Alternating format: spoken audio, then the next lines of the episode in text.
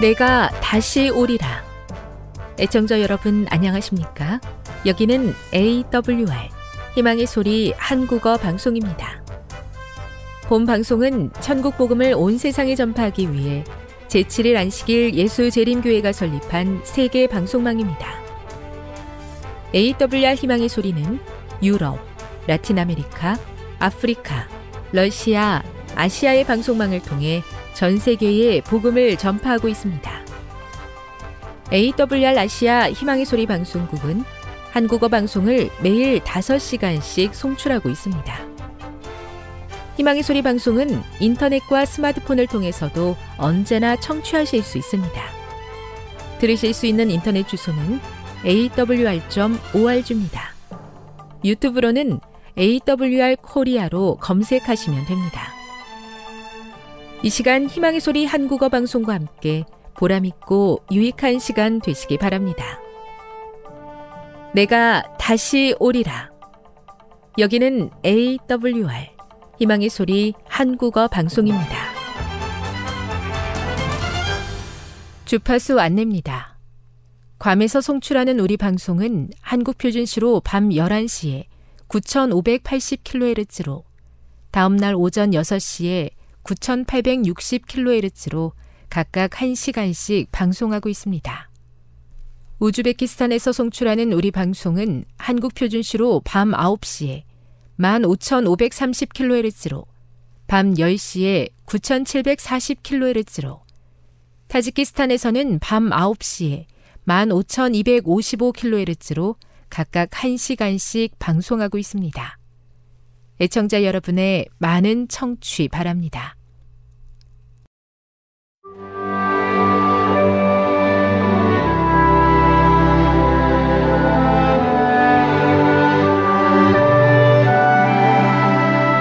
읽어주는 교과 첫째 날 11월 6일 일요일 봉인된 무덤. 십자가 위에서의 죽음을 통해 그리스도의 사명은 멈춘 듯 마치 실패한 듯 보였다.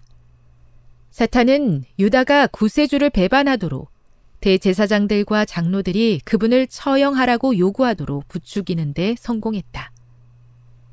예수님께서 잡히신 후에 제자들이 다 예수를 버리고 도망했으며 베드로는 3번이나 예수님을 부인했다. 이제 예수님께서는 단단한 반석을 깎아서 만든 무덤 속에 누워 계셨는데 큰 돌로 봉인된 무덤을 로마 경비병들이 지키고 서 있었으며 보이지 않는 악한 영들이 그 모습을 지켜보고 있었다. 만일 할 수만 있었다면 사탄은 그리스도를 무덤 안에 가두어 두었을 것이다. 예수님께서는 지상 사역 기간 동안 자신의 십자가 죽음에 관해서뿐만 아니라 부활에 대해서도 말씀하셨다. 예수님께서는 요나가 밤낮 사흘 동안 큰 물고기 뱃속에 있었던 것 같이 인자도 밤낮 사흘 동안 땅 속에 있으리라 라고 말씀하셨다. 다른 구절에서도 예수님께서는 자신이 죽임을 당하겠지만 3일 후에 다시 살아날 것이라고 강조하셨다. 예수님의 그 말씀을 기억하고 있던 대제사장들과 바리새인들은 예수님의 부활을 막고자 그들이 할 수 있는 모든 방법을 동원했다. 마태복음 27장 62에서 66절을 읽어보라. 이와 같은 그들의 행동이 훗날 세상에 예수님의 부활에 대한 증거를 제시하는데 도리어 어떤 도움을 주었는가. 예수님을 무덤 안에 가두어 두기 위해 그들이 취했던 모든 행동들은 오히려 죽음과 악한 영의 무리에 대한 예수님의 승리를 더 분명하게 나타내 보여주었다. 그들은 예수님께서 행하신 기적들에 관해 들어보았을 뿐만 아니라 직접 목격하기도 했을 것이다. 그럼에도 불구하고 무덤 앞에 경비병을 세워놓으면 수많은 기적을 행하셨던 예수님의 부활을 막을 수 있을 것으로 생각했다. 하지만 그것은 착각이었다. 또한 그들은 제자들이 예수님의 시신을 훔쳐간 후에 예수님께서 부활하셨다고 주장하는 것을 막기 위해 무덤 주위에 경비병들을 세워두었다. 이와 같은 그들의 행동은 대제사장들이 예수님이 죽으신 후에도 그분을 얼마나 두려워했는지를 보여준다. 그들은 예수님께서 실제로 부활하실까봐 두려워했다. 교훈입니다. 대제사장들과 바리새인들은 예수님의 부활을 막고자 하는 바람으로 그분의 무덤을 봉인했으나 그것은 오히려 예수님의 부활에 대한 확실한 증거가 되었다. 묵상. 예수님의 부활을 막고자 노력했으나 결국 실패했던 그들의 노력을 통해 오늘을 살아가는 우리들이 배워야 할 중요한 교훈은 무엇입니까? 적용. 사람이 아무리 발버둥 친다고 할지라도 예언된 하나님의 말씀은 마침내 성취될 것입니다. 하나님의 말씀을 대하는 우리의 태도에 어떤 변화가 있어야 할까요? 영감의 교훈입니다. 로마 군병들이 예수님의 무덤을 지킴. 제사장들은 무덤을 굳게 지키라는 명령을 내려 큰 돌로 문 어귀를 막아놓았다. 그들은 이 돌을 줄로 얽어서 그 양끝을 단단한 바위에 굳게 맨 다음 그곳에 로마의 인을 쳤다. 그 봉인을 깨뜨리지 않고는 돌을 움직일 수 없었다. 100명의 군사로 이루어진 파수꾼들이 무덤 주위에 배치되어 아무도 무덤을 가까이 하지 못하도록 지켰다. 시대소망 778. 예수님의 부활에 관한 진실을 막으려는 그 어떤 노력도 무의미함을 깨닫습니다. 비록 세상이 그 사실을 모른 척하며 우리의 믿음을 무시한다 할지라도 성경에 기록된 분명한 진리 위에 우리의 믿음을 굳건히 할 수 있게 도와 주시옵소서.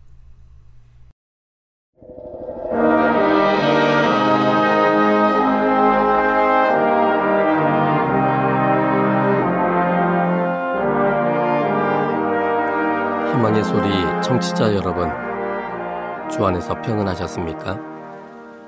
방송을 통해 여러분들을 만나게 되어 기쁘게 생각합니다. 저는 박용범 목사입니다. 이 시간 하나님의 은혜가 우리 모두에게 함께 하시기를 바랍니다. 이 시간에는 사무엘이 그의 인생을 걸고 하나님에 대해 증거한 것 3가지라는 제목으로 함께 은혜를 나누고자 합니다. 사무엘이 그의 인생을 걸고 하나님에 대해 증거한 것 3가지라는 제목입니다. 본문은 사무엘상 12장 1절로 15절입니다. 사무엘상 12장 1절로 15절입니다. 사무엘이 온 이스라엘에게 이르되 보라, 너희가 내게 한 말을 내가 다 듣고 너희 위에 왕을 세웠더니 이제 왕이 너희 앞에 출입하느니라. 보라, 나는 늙어 머리가 희었고 내 아들들도 너희와 함께 있느니라. 내가 어려서부터 오늘날까지 너희 앞에 출입하였거니와 내가 여기 있나니 여호와 앞과 그 기름 부음을 받은 자 앞에서 내게 대하여 증거하라. 내가 네 소를 취하였느냐? 네 나귀를 취하였느냐? 누구를 속였느냐? 누구를 압제하였느냐? 내 눈을 흐리게 하는 뇌물을 네 손에서 취하였느냐? 그리하였으면 내가 그것을 너에게 갚으리라. 그들이 가로되 당신이 우리를 속이지 아니하였고 압제하지 아니하였고 네 손에서 아무것도 취한 것이 없나이다. 사무엘이 백성에게 이르되 너희가 내 손에서 아무것도 찾아낸 것이 없음을 여호와께서 너희에게 대하여 증거하시며 그 기름 부음을 받은 자도 오늘날 증거하느니라. 그들이 가로되 그가 증거하시나이다. 사무엘이 백성에게 이르되 모세와 아론을 세우시며 너희 열조를 애굽 땅에서 인도하여 내신 이는 여호와시니 그런즉 가만히 섰으라. 여호와께서 너희와 너희 열조에 행하신 모든 의로운 일에 대하여 내가 여호와 앞에서 너희와 담론하리라. 야곱의 애굽에 들어간 후 너희 열조가 여호와께 부르짖음에 여호와께서 모세와 아론을 보내사 그 두 사람으로 너희 열조를 애굽에서 인도하여 내어 이곳에 거하게 하셨으나 그들이 그 하나님 여호와를 잊은지라. 여호와께서 그들을 하솔군장 시스라의 손과 블레셋 사람의 손과 모압 왕의 손에 붙이셨더니 그들이 침에 백성이 여호와께 부르짖어 가로되 우리가 여호와를 버리고 바알들과 아스다롯을 섬김으로 범죄하였나이다. 그러하오나 이제 우리를 원수들의 손에서 건져내소서. 그리하시면 우리가 주를 섬기겠나이다 하며 여호와께서 여룹바알과 베단과 입다와 나 사무엘을 보내사 너희를 너희 사방 원수의 손에서 건져내사 너희로 안전히 거하게 하셨거늘 너희가 암몬자손의 왕 나하스의 너희를 치러옴을 보고 너희 하나님 여호와께서는 너희의 왕이 되실지라도 너희가 내게 이르기를 아니라 우리를 다스릴 왕이 있어야 하겠다 하였도다. 이제 너희의 구원왕 너희의 택한 왕을 보라. 여호와께서 너희 위에 왕을 세우셨느니라. 너희가 만일 여호와를 경외하여 그를 섬기며 그 목소리를 듣고 여호와의 명령을 거역하지 아니하며 또 너희와 너희를 다스리는 왕이 너희 하나님 여호와를 조치면 좋으리라마는 너희가 만일 여호와의 목소리를 듣지 아니하고 여호와의 명령을 거역하면 여호와의 손이 너희 열조를 치신 것 같이 너희를 치실 것이라. 우린 지난 시간에 사무엘이 그의 인생을 걸고 하나님에 대해서 증거한 것 그 첫 번째 증거를 살펴봤습니다. 그 첫 번째는 여호와 하나님은 언제나 의로운 일을 행하시는 분이심을 증거하는 것을 살펴봤습니다. 여호와 하나님은 언제나 의로운 일을 행하십니다. 여호와 하나님께서 행하시는 의로운 일은 우리의 품성대로의 의로움이 아니라 하나님의 품성대로의 의로움이었습니다. 하나님은 절대적 사랑을 가지고 계신 분이시기 때문에 언제나 똑같은 사랑으로 사랑을 베푸시는 하나님이시고 그리고 언제나 약속에 신실하신 하나님이시기 때문에 그분을 의로운 분이라고 칭하는 것입니다. 오늘은 두 번째 증거를 살펴보겠습니다. 두 번째는 여호와 하나님은 잊어버림을 당하셔도 여전히 사랑으로 행하시는 분이심을 증거했습니다. 여호와 하나님은 잊어버림을 당하셔도 여전히 사랑으로 행하시는 분이심을 증거했습니다. 9절부터 11절까지 있는 말씀입니다. 사무엘상 12장 9절로 11절입니다. 그들이 그 하나님 여호와를 잊은지라 여호와께서 그들을 하솔군장 시스라의 손과 블레셋 사람의 손과 모압 왕의 손에 붙이셨더니 그들이 침해 백성이 여호와께 부르짖어 가로되 우리가 여호와를 버리고 바알들과 아스다롯을 섬김으로 범죄하였나이다. 그러하오나 이제 우리를 원수들의 손에서 건져내소서. 그리하시면 우리가 주를 섬기겠나이다 하며 여호와께서 여룹바알과 베단과 입다와 나 사무엘을 보내사 너희를 너희 사방 원수의 손에서 건져내사 너희로 안전히 거하게 하셨거늘 여호와 하나님께서 이스라엘 백성들을 애굽에서 가나안으로 인도하셔서 거하게 하셨지만 이스라엘 백성들은 그 하나님 여호와를 잊었습니다. 종이었던 사람들을 땅을 소유한 자유인이 되게 하셨지만 이스라엘 사람들은 그 모든 은혜를 잊어버렸습니다. 그 모든 은혜뿐만 아니라 그 하나님 여호와를 잊었습니다. 우상 숭배에 빠져서 사람들이 만든 허탄한 신들을 섬겼습니다. 하나님을 잊어버리고 우상에 빠진 이스라엘 백성들을 하나님께서는 어떻게 하셨을까요? 그때에도 하나님은 하나님답게 행동하셨습니다. 하나님은 그들의 선택에 대하여 벌 주시는 분이 아니라 그들이 돌이켜 생명을 선택하여 영생 속에 있기를 강권하셨습니다. 그러나 이스라엘 백성들은 하나님의 호소에 대해서도 돌이키지 않았습니다. 선지자들의 권면을 무시했습니다. 하나님을 완전히 잊어버렸고 그래서 잃어버렸습니다. 이스라엘 백성들이 하나님을 떠나자 하나님은 강제로 그들의 보호자가 되실 수가 없으셨습니다. 선택의 자유를 인정하시는 하나님이시기에 이스라엘 백성들이 하나님을 떠나는 선택을 했음에도 불구하고 여전히 강제로 그들의 보호자가 되신다면 사단은 하나님의 행위에 대하여 참소하고 고소할 것입니다. 이스라엘 백성들이 하나님을 떠나는 선택을 했는데도 하나님은 그들을 강제하심으로 그들의 선택을 인정하지 않는 독재적인 분이라고 이 사단은 온 우주 사람들에게 말할 수 있었습니다. 하나님은 자기의 유익대로 행하시는 분이 아니십니다. 무례히 행하시는 분도 아니십니다.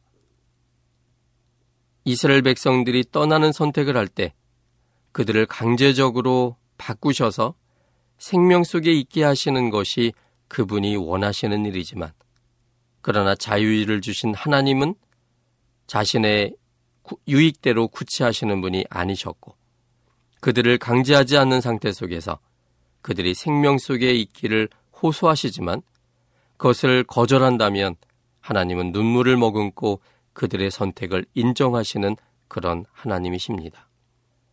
그래서 이스라엘 백성들이 하나님을 떠나자 하나님은 강제로 그들의 보호자가 되실 수가 없으셨고, 그 틈을 타서 하솔군장 시스라와 블레셋 사람 모아방이 합동하여 이스라엘을 쳐들어왔습니다. 이 상황은 하나님께서 이스라엘 백성들의 선택에 대하여 보복하시는 장면이 아닙니다. 이스라엘 백성들이 하나님을 거절하는 선택을 한 것에 대하여 하나님이 보복하기 위해서 이방 군사들을 불러온 것이 아니었습니다. 그럼에도 불구하고 하나님은 이스라엘 백성들이 하나님을 떠나서 이방인의 침입을 받은 일을 하나님께서 이방인들을 불러 그들의 손에 붙였다라고 표현하기를 즐겨하시는 하나님이십니다.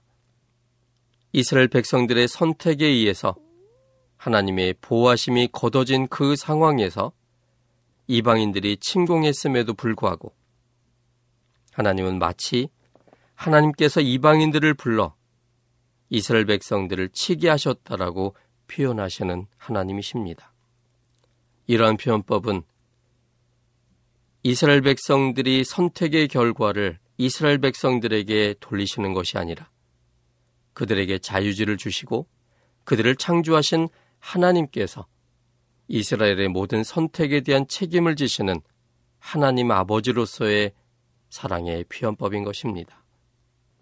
이방 사람들이 쳐들어오자 이스라엘 백성들은 그제서야 여호와 하나님을 생각해냈고, 그리고 그 하나님께 기도하였습니다. 자신들의 잘못을 철저히 회개했고, 그리고 원수들의 손에서 건져달라고 간구했습니다. 이스라엘의 기도에 대하여 하나님은 응답하셨습니다.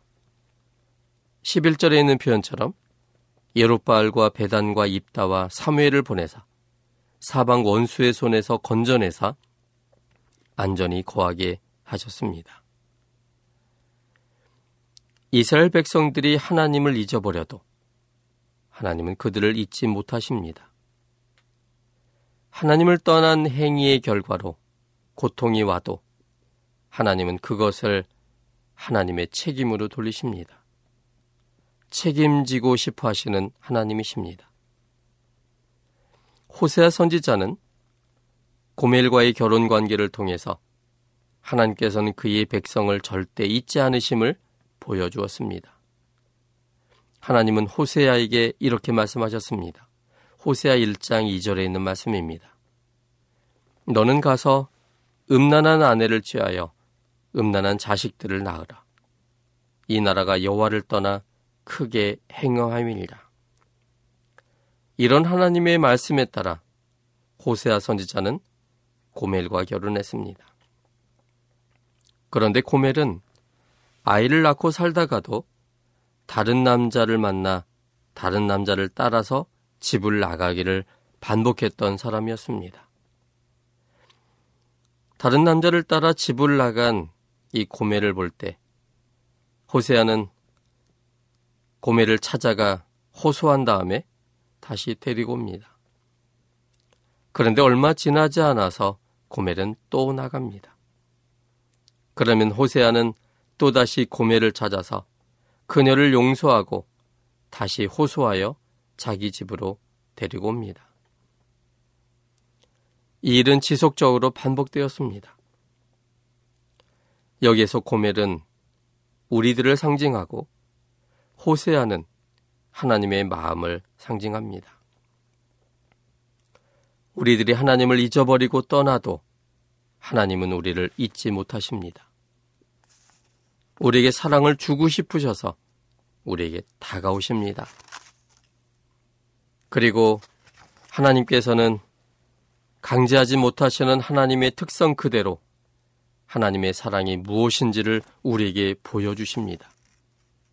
그리고 마침내 그 사랑을 선택하게 하심으로 하나님과의 사랑의 관계가 다시 한번 이어지게 하시고 그래서 우리에게 생명을 주기를 원하시는 아버지이십니다.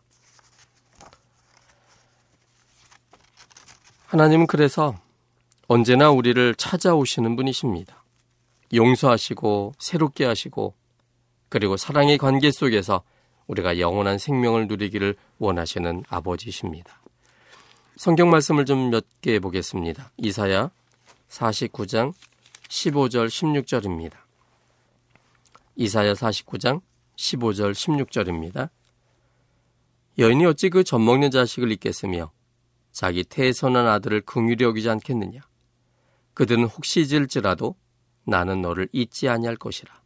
내가 너를 내 손바닥에 새겼고. 하나님은 절대 잊지 않으시는 분이시라고 말씀하셨습니다. 우리를 자신의 손바닥에 새기시는 하나님이십니다. 흐려지지 않는 하나님의 손에 우리가 새겨져 있고 그래서 하나님은 언제나 똑같은 사랑으로 우리를 잊지 않으실 뿐만 아니라 우리를 찾아오시고 용서하시고 새롭게 하시고 생명 속에 있게 하시는 아버지십니다. 누가복음 12장 6절로 7절에 있는 말씀도 보겠습니다. 누가복음 12장 6절로 7절입니다. 참새 다섯이 아사리온 둘에 팔리는 것이 아니냐. 그러나 하나님 앞에는 그 하나라도 잊어버리시는 바 되지 아니하는도다. 원래 예수님 당시에 시장 경제는 한 아사리온에 참새 2마리를 살 수 있습니다. 그런데 시장의 경제 논리에 의하여 아사리온 2개를 주면 원래의 셈법대로라면 참새 4마리가 되어야 되지만 시장의 경제의 또 흐름은 한 마리를 덤으로 줘서 참새를 5마리 주는 것입니다. 그런데 덤으로 주는 그 참새는 일반적으로 보통의 참새와는 구별되게 조금 떨어지는 참새를 끼워서 줍니다. 그것은 파는 사람에게도 큰 손해가 아니지만 인심을 쓴다는 그런 측면에서 주는 그런 덤으로 주는 참새이기 때문입니다.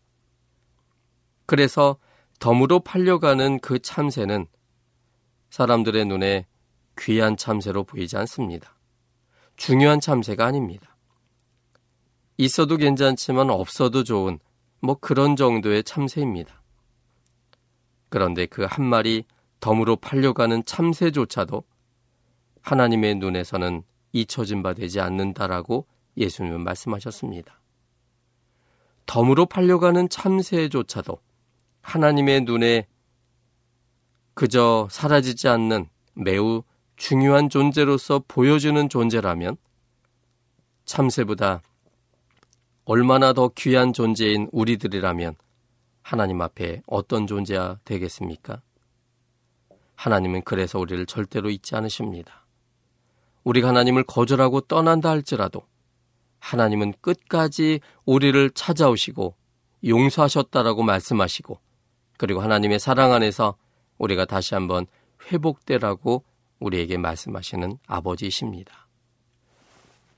언제나 변하지 않는 절대적 사랑으로 우리에게 다가오시는 우리 하나님을 우리가 생각하고 그 하나님의 사랑에 감격하여 주님을 선택하셨으면 좋겠습니다.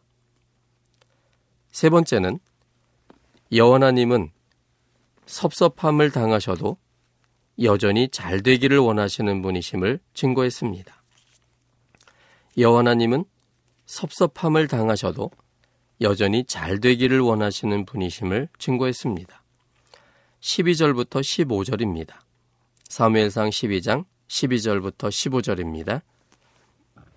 너희가 암몬자손의 왕 나하스의 너희를 치러옴을 보고 너희 하나님 여호와께서는 너희의 왕이 되실지라도 너희가 내게 이르기를 아니라 우리를 다스릴 왕이 있어야 하겠다 하였도다. 이제 너희의 구원왕 너희의 택한 왕을 보라. 여호와께서 너희 위에 왕을 세우셨느니라. 너희가 만일 여호와를 경외하여 그를 섬기며 그 목소리를 듣고 여호와의 명령을 거역하지 아니하며 또 너희와 너희를 다스리는 왕이 너희 하나님 여호와를 조치면 좋으리라마는 너희가 만일 여호와의 목소리를 듣지 아니하고 여호와의 명령을 거역하면 여호와의 손이 너희의 열조를 치신 것 같이 너희를 치실 것이라. 이스라엘이 어려움에 처했을 때 하나님은 그들을 사랑하셔서 그들을 건져내셨고 그리고 안전히 거하게 하셨지만 그들에게 위기가 닥쳤을 때 이스라엘 백성들은 하나님을 신뢰하지 않았습니다. 그들을 지도할 왕으로서 여호와 하나님이 계셨지만 그들은 왕을 달라고 했습니다. 왕이 있음에도 불구하고 그 왕을 싫다고 거부하고 새로운 왕을 달라고 했습니다. 그 요구는 하나님을 매우 섭섭하게 하는 요구였습니다. 이제 우리가 섬길 사람을 우리가 정하겠다는 것이었습니다. 하나님을 떠나서 하나님의 지도를 받지 않겠다는 선언입니다. 매우 섭섭한 일입니다. 하나님께서 그들의 필요를 다 채워주셔서 고통 속에서 안전케 하셨는데 그 모든 것을 다 잊어버리고 그들은 새로운 왕을 구한 것이었습니다. 사람들은 섭섭함을 크게 느끼면 어떻게 반응할까요? 아마도 15절처럼 말할 것입니다. 여호와의 손이 너희 열조를 치신 것 같이 너희를 치실 것이다. 이 말은 사무엘의 생각이 담긴 말이었습니다. 본인도 사울의 영향력으로 백성들의 지지도에서 밀리고 있는 것처럼 느껴지는 상황에서 자신의 인간적인 생각을 마치 하나님께서 그렇게 행하실 듯이 말해버렸습니다. 그런데 이것은 전혀 하나님의 생각이 아닙니다. 하나님은 사람들이 하나님께 순종하면 상을 주시고 사람들이 하나님을 떠나면 벌을 주시는 분이 아니십니다. 하나님은 하나님 대신 왕을 구하는 백성들에게 섭섭할 수 있는 상황임에도 불구하고 그들이 잘 되기를 원하셔서 하나님께서 택한 왕을 세우시는 하나님이십니다. 절대로 보복하시거나 치는 하나님이 아니십니다. 요한복음 12장 47절에 있는 말씀을 보겠습니다. 요한복음 12장 47절입니다. 사람이 내 말을 듣고 지키지 아니할지라도 내가 저를 심판하지 아니하노라. 내가 온 것은 세상을 심판하려 함이 아니요 세상을 구원하려 함이로라. 예수님은 예수의 말을 듣고도 지키지 아니할지라도 저를 심판하시는 분이 아니라고 선언하셨습니다. 하나님께서 하나님의 말을 듣고 지키지 아니할지라도 심판하지 아니하시는 이유는 왜일까요? 그것은 사람들에게 자유의지를 주셨기 때문입니다. 자유의지란 어떤 선택을 할 수 있든지 그것을 용인하겠다는 의미입니다. 이 자유의지를 갖고 하나님을 거절할 수 있는 선택을 할 수 있습니다. 하나님을 거절하면 하나님과의 관계가 끊어져서 그 자신의 생명과 분리가 됩니다. 그것은 창조전의 상태로 돌아가는 결과가 됩니다. 이처럼 자유의지는 그것을 잘못 사용하면 하나님과의 관계가 끊어짐으로 영원히 죽어버리는 매우 치명적인 결과를 갖게 할 수 있습니다. 그럼에도 불구하고 우리에게 자유의지를 주시는 이유는 자유로운 선택으로 인한 하나님과의 관계를 통해서만 그것이 사랑이고 그러한 결과만이 우리에게 생명이 되기 때문입니다. 사랑은 강제할 수 없는 것이기 때문에 우리에게 주신 자유의지로 하나님이 누군가를 아는 상태 속에서 그것을 선택할 때만 사랑의 관계가 이어지고 그것이 생명이기 때문에 하나님은 위험부담이 있음을 아심에도 불구하고 우리에게 자유의지를 주신 겁니다. 그러므로 자유의지를 주셨다는 말은 어떠한 선택을 해도 된다는 것입니다. 그러나 하나님은 우리가 하는 선택의 결과를 아시기 때문에 하나님을 선택하는 선택을 했으면 좋겠다라고 말씀하시는 겁니다. 하나님을 거절하는 선택이 영원한 죽음을 가져오는 것을 아시기 때문에 하나님을 거절하는 선택을 하지 않았으면 좋겠다라고 호소하시는 겁니다. 강제가 아니라 우리에게 호소와 부탁을 하시는 겁니다. 자유의지를 주셨기 때문에 그러므로 그 자유의지의 선택의 결과에 대하여 하나님은 우리에게 책임 물으실 수 없으십니다. 오늘 요한복음 12장 47절에 있는 말씀에도 보면 사람이 내 말을 듣고 지키지 아니할지라도 그건 하나님께서 주시는 자유의지의 선택으로 그렇게 하는 것입니다. 하나님이 어떠한 선택도 할 수 있다고 자유의지를 주셨기 때문에 자유의지를 사용하여 하나님의 말을 듣지 않고 지키지 않기로 선택했을 때 하나님은 그 선택에 대하여 자유의지를 사용한 것에 대하여 심판할 수 없는 것입니다. 그래서 저를 심판하지 않는다라고 말했습니다. 그러나 사람의 선택이 하나님의 말을 듣고 지키지 아니하는 선택의 결과가 결국 하나님의 관계가 끊어짐으로 죽음 속에 놓여진 것이기 때문에 심판하진 않지만 그 사람을 다시 구원하기 위하여 하나님이 그에게 접근하신다는 얘기입니다. 그래서 내가 온 것은 세상을 심판하려 함이 아니요 세상을 구원하려 함이라고 말씀하신 것입니다. 이처럼 하나님은 절대로 보복하거나 치는 분이 아니십니다. 그런데 성경에 하나님의 원수 갚으심에 대해서 이야기합니다. 마치 보복하는 것처럼. 그런데 그것에 대한 오해는 하나님의 품성을 제대로 인식하지 못한 채 우리의 품성대로 하나님의 품성을 이해하려고 함으로 인해서 온 오해입니다. 하나님의 원수 갚으심은 무엇일까요? 우리의 원수 갚으심은 그 원수에 대하여 공격하고 보복하는 것이지만 하나님의 품성 속에서의 원수 갚으심은 그 사람을 용서하고 구원해서 생명 속에 있게 하는 것입니다. 로마서 12장 17절부터 21절까지 있는 말씀입니다. 아무에게도 악으로 악을 갚지 말고 모든 사람 앞에서 선한 일을 도모하라. 할 수 있거든 너희로서는 모든 사람으로 더불어 평화하라. 내 사랑하는 자들아, 너희가 친히 원수를 갚지 말고 진노하심에 맡기라. 기록되었으되 원수 갚는 것이 내게 있으니 내가 갚으리라고 주께서 말씀하시느니라. 내 원수가 줄이거든 먹이고 목마르거든 마시오라. 그리함으로 내가 숯불을 그 머리에 쌓아놓으리라. 악에게 지지 말고 선으로 악을 이기라. 하나님의 진노하심, 그리고 원수 갚는 것, 숯불을 머리에 쌓는 것, 이게 다 동일한 것을 의미합니다.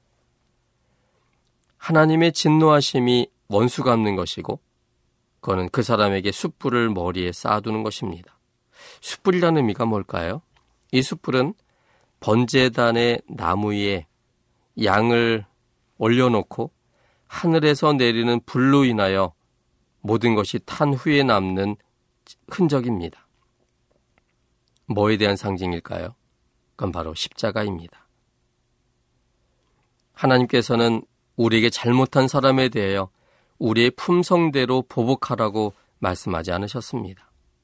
만약 보복하게 되면 그 사람은 또 다른 보복을 하게 될 것이고 그것은 계속 이어져서 양편 다 매우 위험한 상황 속에 처하게 됩니다. 하나님은 내게 원수를 행한 그 사람도 사랑하시는 분이시기 때문에 그 사람의 구원에 관심이 있기 때문에 양편 다 구원하고 싶으신 아버지이기 때문에 하나님은 그들을 구원하고자 하는 하나님의 품성에 그 원수를 맡겨놓으면 마침내 하나님께서 그를 용서하고 그가 한 일에 대해 잘못함을 깨닫게 하고 그래서 하나님 안에서 생명을 얻도록 하실 일을 하신다는 사실입니다. 그것이 하나님의 진노하심이고 원수 갚는 일입니다. 그의 잘못에 대하여 보복하시는 분이 아니라 십자가에 달리시는 하나님처럼 그의 선택의 결과를 대신 책임지심으로 돌아가시는 아버지십니다. 십자가에 달리신 하나님의 사랑을 볼 때 하나님의 용서를 받아들이게 되고 자신이 한 행위에 대하여 잘못했다고 고백하게 되므로 이제 하나님과의 관계 속에서 그를 생명 속에 있게 합니다. 십자가의 사랑으로 그 사람을 구원하는 것이 하나님께서는 원수 갚는 것입니다. 그것이 하나님의 진노입니다. 하나님은 언제나 우리가 잘 되기를 원하시는 사랑의 아버지십니다. 우리는 사무엘의 일생을 통해서 그의 신실함을 바탕으로 그가 경험한 하나님을 보게 되었습니다. 그가 우리에게 증거한 하나님은 이런 분이셨습니다. 첫째는 언제나 의로운 일을 행하시는 하나님, 둘째는 언제나 사랑으로서 행하시는 하나님, 세 번째는 언제나 우리가 잘 되기를 원하시는 하나님이십니다. 하나님의 품성에 대한 절대적 신뢰가 중요합니다. 하나님 품성에 대한 절대적 신뢰가 우리로 하여금 흔들리지 않게 합니다. 하나님은 우리의 태도 여하에 따라 달라지시는 분이 아니십니다. 하나님은 우리의 태도 여하와 상관없이 하나님의 절대적 품성의 원칙하에 행하시는 분이십니다. 그러므로 하나님의 품성을 신뢰함으로 담대히 주님 앞에 서는 우리가 되기를 바랍니다. 지금 여러분께서는 AWR 희망의 소리 한국어 방송을 듣고 계십니다.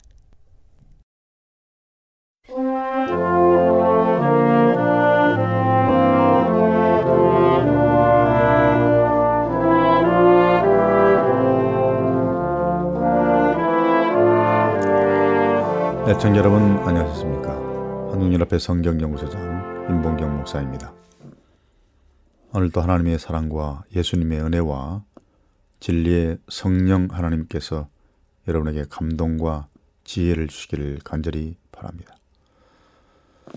이번 시간에는 요한일서 5장 7절로 8절을 살펴보겠는데요.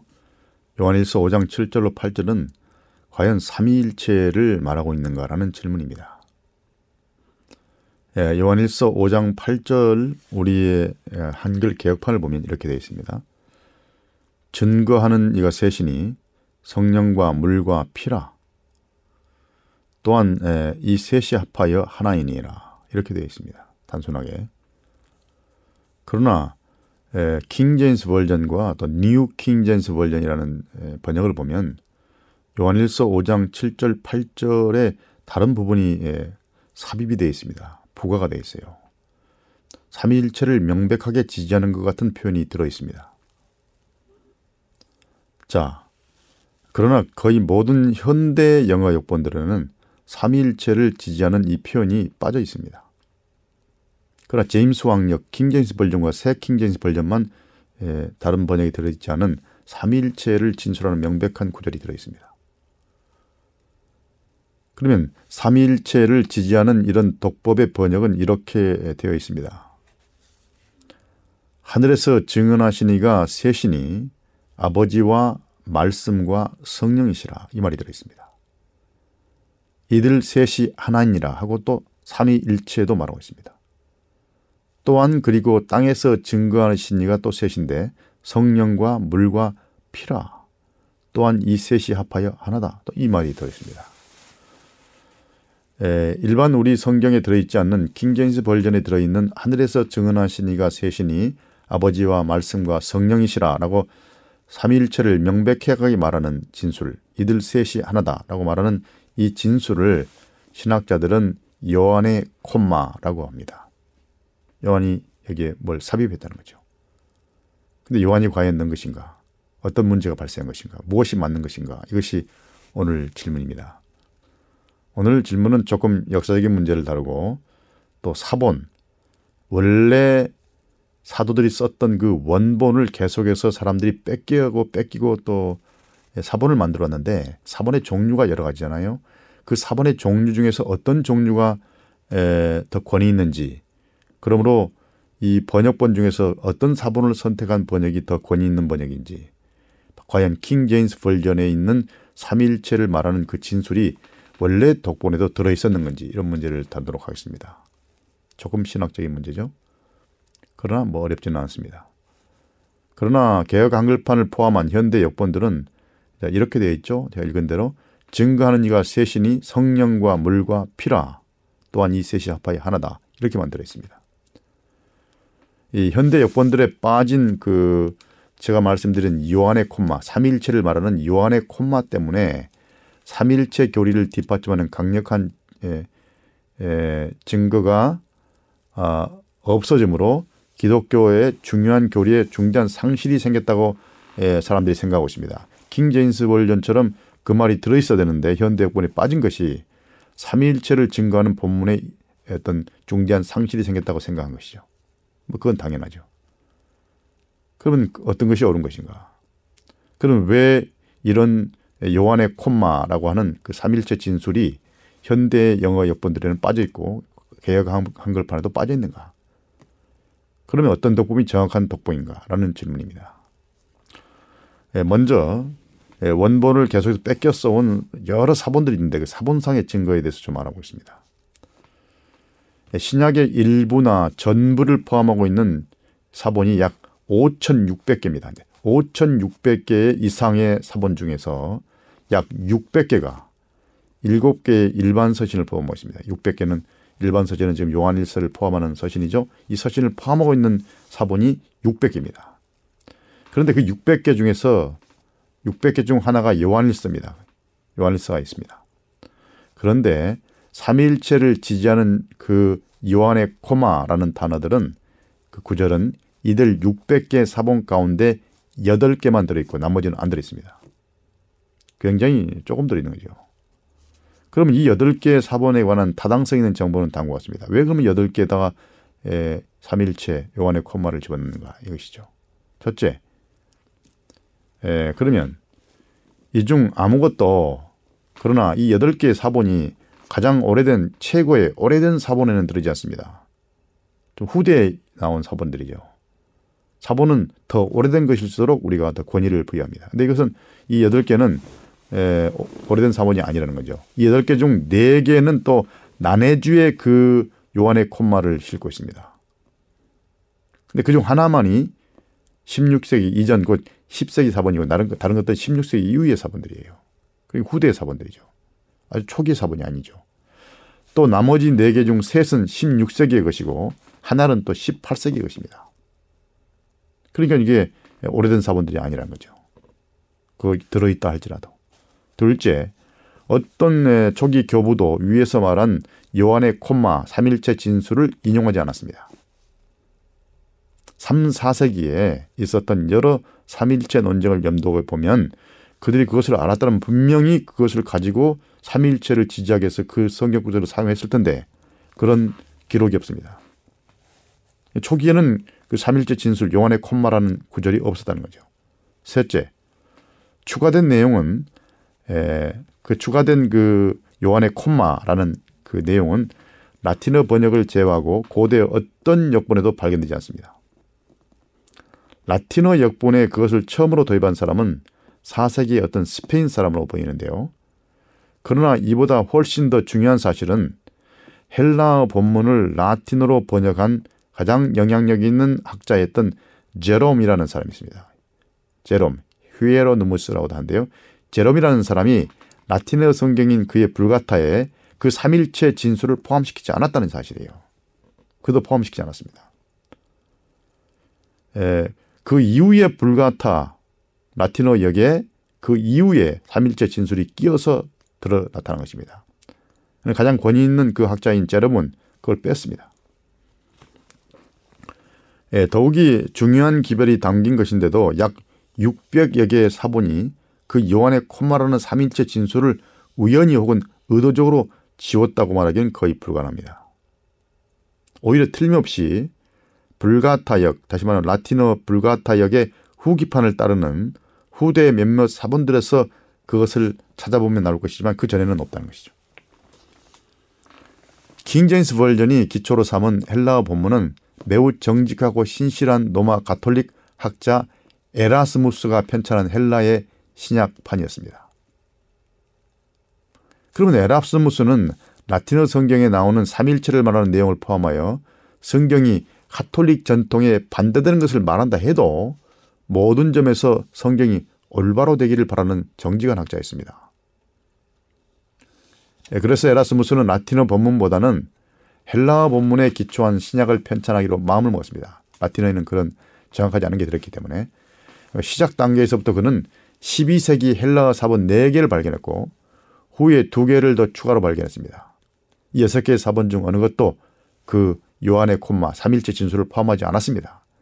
이렇게 하여 그의 헬라어 사본이 1516년에 출판되는데요, 삼일체 관련 진술을 빼버렸습니다. 그 빠진 것 때문에 많은 이들이 그에게 유감을 표현했습니다. 그러나 그는 거듭거듭 이런 질문을 받았습니다. 당신은 왜 이 중요한 삼일체 진술을 뺐습니까? 그는 그것이 원래 헬라어 본문에 없었기 때문에 내가 뺐습니다 라고 대답했습니다. 그는 또 이렇게 말했죠. 그런 내용이 포함된 헬라어 사본을 단 하나라도 나에게 보여주세요. 고대 사본을. 그러면 제가 그것을 저의 헬라어 본문에 포함시키겠습니다 라고 하지 말했습니다. 그러나 몇 년 후 이 요한의 콤마를 포함한 사본이 만들어져 버렸습니다. 현재 그것이 나타난 대로 그 헬라어 사본은 아마도 1520년 옥스퍼드에서 라틴어 성경인 불가타에서 논란이 되었던 그 단어들을 받아들인 프로이라는 혹은 로이라 일컬어지는 한 프란체스코 탁팔승에서 기록된 것입니다. 그거 집어넣어버린 거죠. 다시. 그리하여 에라스무스는 하는 수 없이 요한의 콤마를 헬라어 신약의 1522년판에 포함시킬 수밖에 없었습니다. 그러나 새로운 헬라어 신약판에 그 요한의 콤마를 포함시키도록 에라스무스를 압박한 것은 이 새로운 헬라어 사본만이 아니었습니다. 에라스무스는 예수가 하나님임을 거부하는 아리우스자로 몰려가지고 고소를 당해버렸습니다. 이런 삼일체 진술을 뺀 에라스무스는 예수의 신성을 부인하는 아리우스자이라고 그렇게 고소를 당했습니다. 그것은 매우 심각한 고소였습니다. 그러나 에라스무스는 교회를 자기보다 우선시했기 때문에 삼위일체를 지지하는 그 요한의 콤마들을 삽입하는 것을 잠잠히 받아들이고 교회의 권위에 굴복했습니다. 그렇지만 그는 계속하여 그 단어들이 원래 본문에 들어있지 않다고 계속해서 주장했습니다. 이렇게 하여 이후에 나온 에라스무스의 헬라어 신약의 모든 판들에 요한의 콤마가 포함되게 된 것입니다. 1611년 킹제임스 버전을 번역한 위원회가 바로 사용한 것이 바로 이 요한의 콤마를 포함한 본문을 사용한 것입니다. 그래서 킹제임스 버전에만 이 말이 들어있는 것입니다. 결론적으로 원어로 된 성경 본문의 역사는 제임스 왕역의 독법이 정확하지 않음을 분명하게 보여주는 것입니다. 이것이 제임스 왕역, 킹 제임스 버전에 대한 너무 혹독한 비평인가요? 그렇지 않습니다. 역사를 그대로 말한 것입니다. 킹 제임스 버전에서 이 구절이 부정확하다고 말하는 것이 영어 성경으로서 킹 제임스 버전을 사용하지 말아야 된다는 것도 의미하는 것은 아닙니다. 첫째로 제임스 왕역이 킹 제임스 버전이 기초로 한 헬라어 본문과 다른 모든 현대 역본이 기초로 한 헬라어 본문의 차이는 기껏해야 5%밖에 안 됩니다. 이런 차이 때문에 성경의 주요한 교리에는 영향을 주지를 못합니다. 둘째로 고대 헬라어 사본과 영어 역본들을 여러 해 동안 연구한 결과 가장 좋은 사본과 가장 나쁜 사본, 그리고 가장 좋은 번역과 가장 나쁜 번역이라도 여전히 하나님의 뜻에 대한 그분의 구원의 계시를 우리에게 전달해주며 이 모든 것으로 모든 주요 교리들이 잘 유지될 수 있다고 명백하게 결론 지을 수 있습니다. 그럼 여기서 함께 지적해야 할 점은 반박할 수 없는 헬라어 사본들에 기초한 성경의 다른 구절들이나 진술들 역시 삼위일체를 지지한다는 것입니다. 이 외에도 많은 본문들이 삼위일체를 지지하기 때문에 굳이 이 요한일서의 이 본문이 삼위일체에 대한 진술이 들어있지 않아도 문제가 되지 않는다는 것이죠. 문제는 역사적 진실성입니다. 마태복음 28장 19절이 그 확실한 예죠. 그러므로 너희는 가서 모든 족속으로 제자를 삼아 아버지와 아들과 성령의 이름으로 침례를 주고. 자, 그러나 마태복음의 이 구절도 그들이 하나라는 삼위는 말하지만 일체라는 말은 하지 않고 있습니다. 이런 측면은 사세기에 가서야 이해를 충분히 하게 되었습니다. 그러므로 삼위일체 교리를 명시적으로 진술하지 않는 본문들에 기초하여 발전된 이해를 할지라도 우리는 그것으로도 삼위일체의 교리를 긍정할 수 있습니다. 하지만 우리는 제임스 왕역에 대해 있는 대로 요한일서 5장 7절 8절의 기초에서는 삼위일체 교리를 지지할 수 없는 것이죠. 다시 말해 요한일서 5장 7절 8절에서 삼위일체를 말하는 내용이 들어있지 않아도 삼위일체를 부인할 필요가 없을 만큼 많은 증거가 있다는 것이며, 또 우리의 요점은 더 정확한 사본을 선택하는 것이 더 정직하다는 것입니다. 자, 그럼 이 정도 하고 다음 주제로 넘어가 보겠습니다. 악한 천사들은 불타는 지옥에 갇혀 있는가? 지금 불타는 지옥에 갇혀 있는가라는 질문입니다. 이 질문은 유다서 6절에서 나온 질문인데요. 또 자기 주의를 지키지 아니하고 자기 처소를 떠난 천사들을 큰 날의 심판까지 영원한 결박으로 흑암에 가두셨다라고 말했습니다. 유다서 6절은 지옥을 말하는 것으로 많은 사람이 오해해 왔습니다. 여기서 말하는 흑암은 지옥의 어둡고 음침하고 음울한 특성을 묘사하며, 여기서 영원한 결박은 끝없이 지속되는 지옥의 고통의 기간을 나타낸다고 생각을 했습니다. 이러한 해석은 불멸성이 없는 인간과 천사 그리고 지옥의 한시적인 성격에 관한 성경의 가르침과 이배되고 있습니다. 인간은 영원히 살 수 있는 것이 아니죠. 천사도 마찬가지고, 또 지옥에 하나님을 떠난 분들이 말이죠. 또 지옥이 영원히 불타는 지옥이 있는 것이 아니라 어떤 한시적 기간에 지속될 것이라는 사실이 요한계시록 20장에 있습니다. 예수의 형제가 기록한 유다서는 베드로 후서에도 언급된 몇 가지 논점, 곧 교회 내에 있는 이단적인 교사들의 위협과 그런 위협에 대한 신자들의 적절한 대처에 대해서 말하고 있습니다. 그러므로 유다서를 논의하는 동안 베드로 후서도 언급해야 합니다. 유다서 6절의 의미를 적절하게 해석하기 위해서는 유다가 사용하고 있는 네 가지 키워드를 살펴봐야 합니다. 첫째, 큰 날의 심판. 둘째, 가두셨으며. 셋째, 영원한 결박. 넷째, 흑암입니다.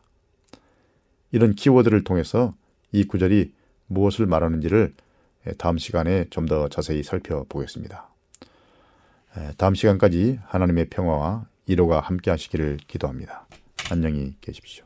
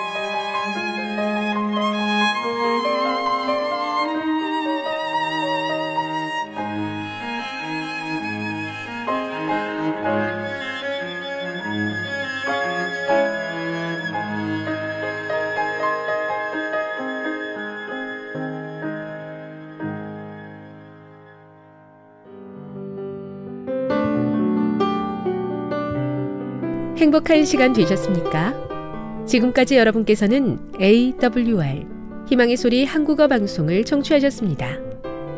방송을 청취하시고 문의를 원하시는 분은 우편번호 02461 대한민국 서울시 동대문구 이문로 1길 11 희망의 소리 방송부 앞으로 편지나 엽서를 보내주시거나 지역번호 02-3299-5296-8번으로 전화주시기 바랍니다.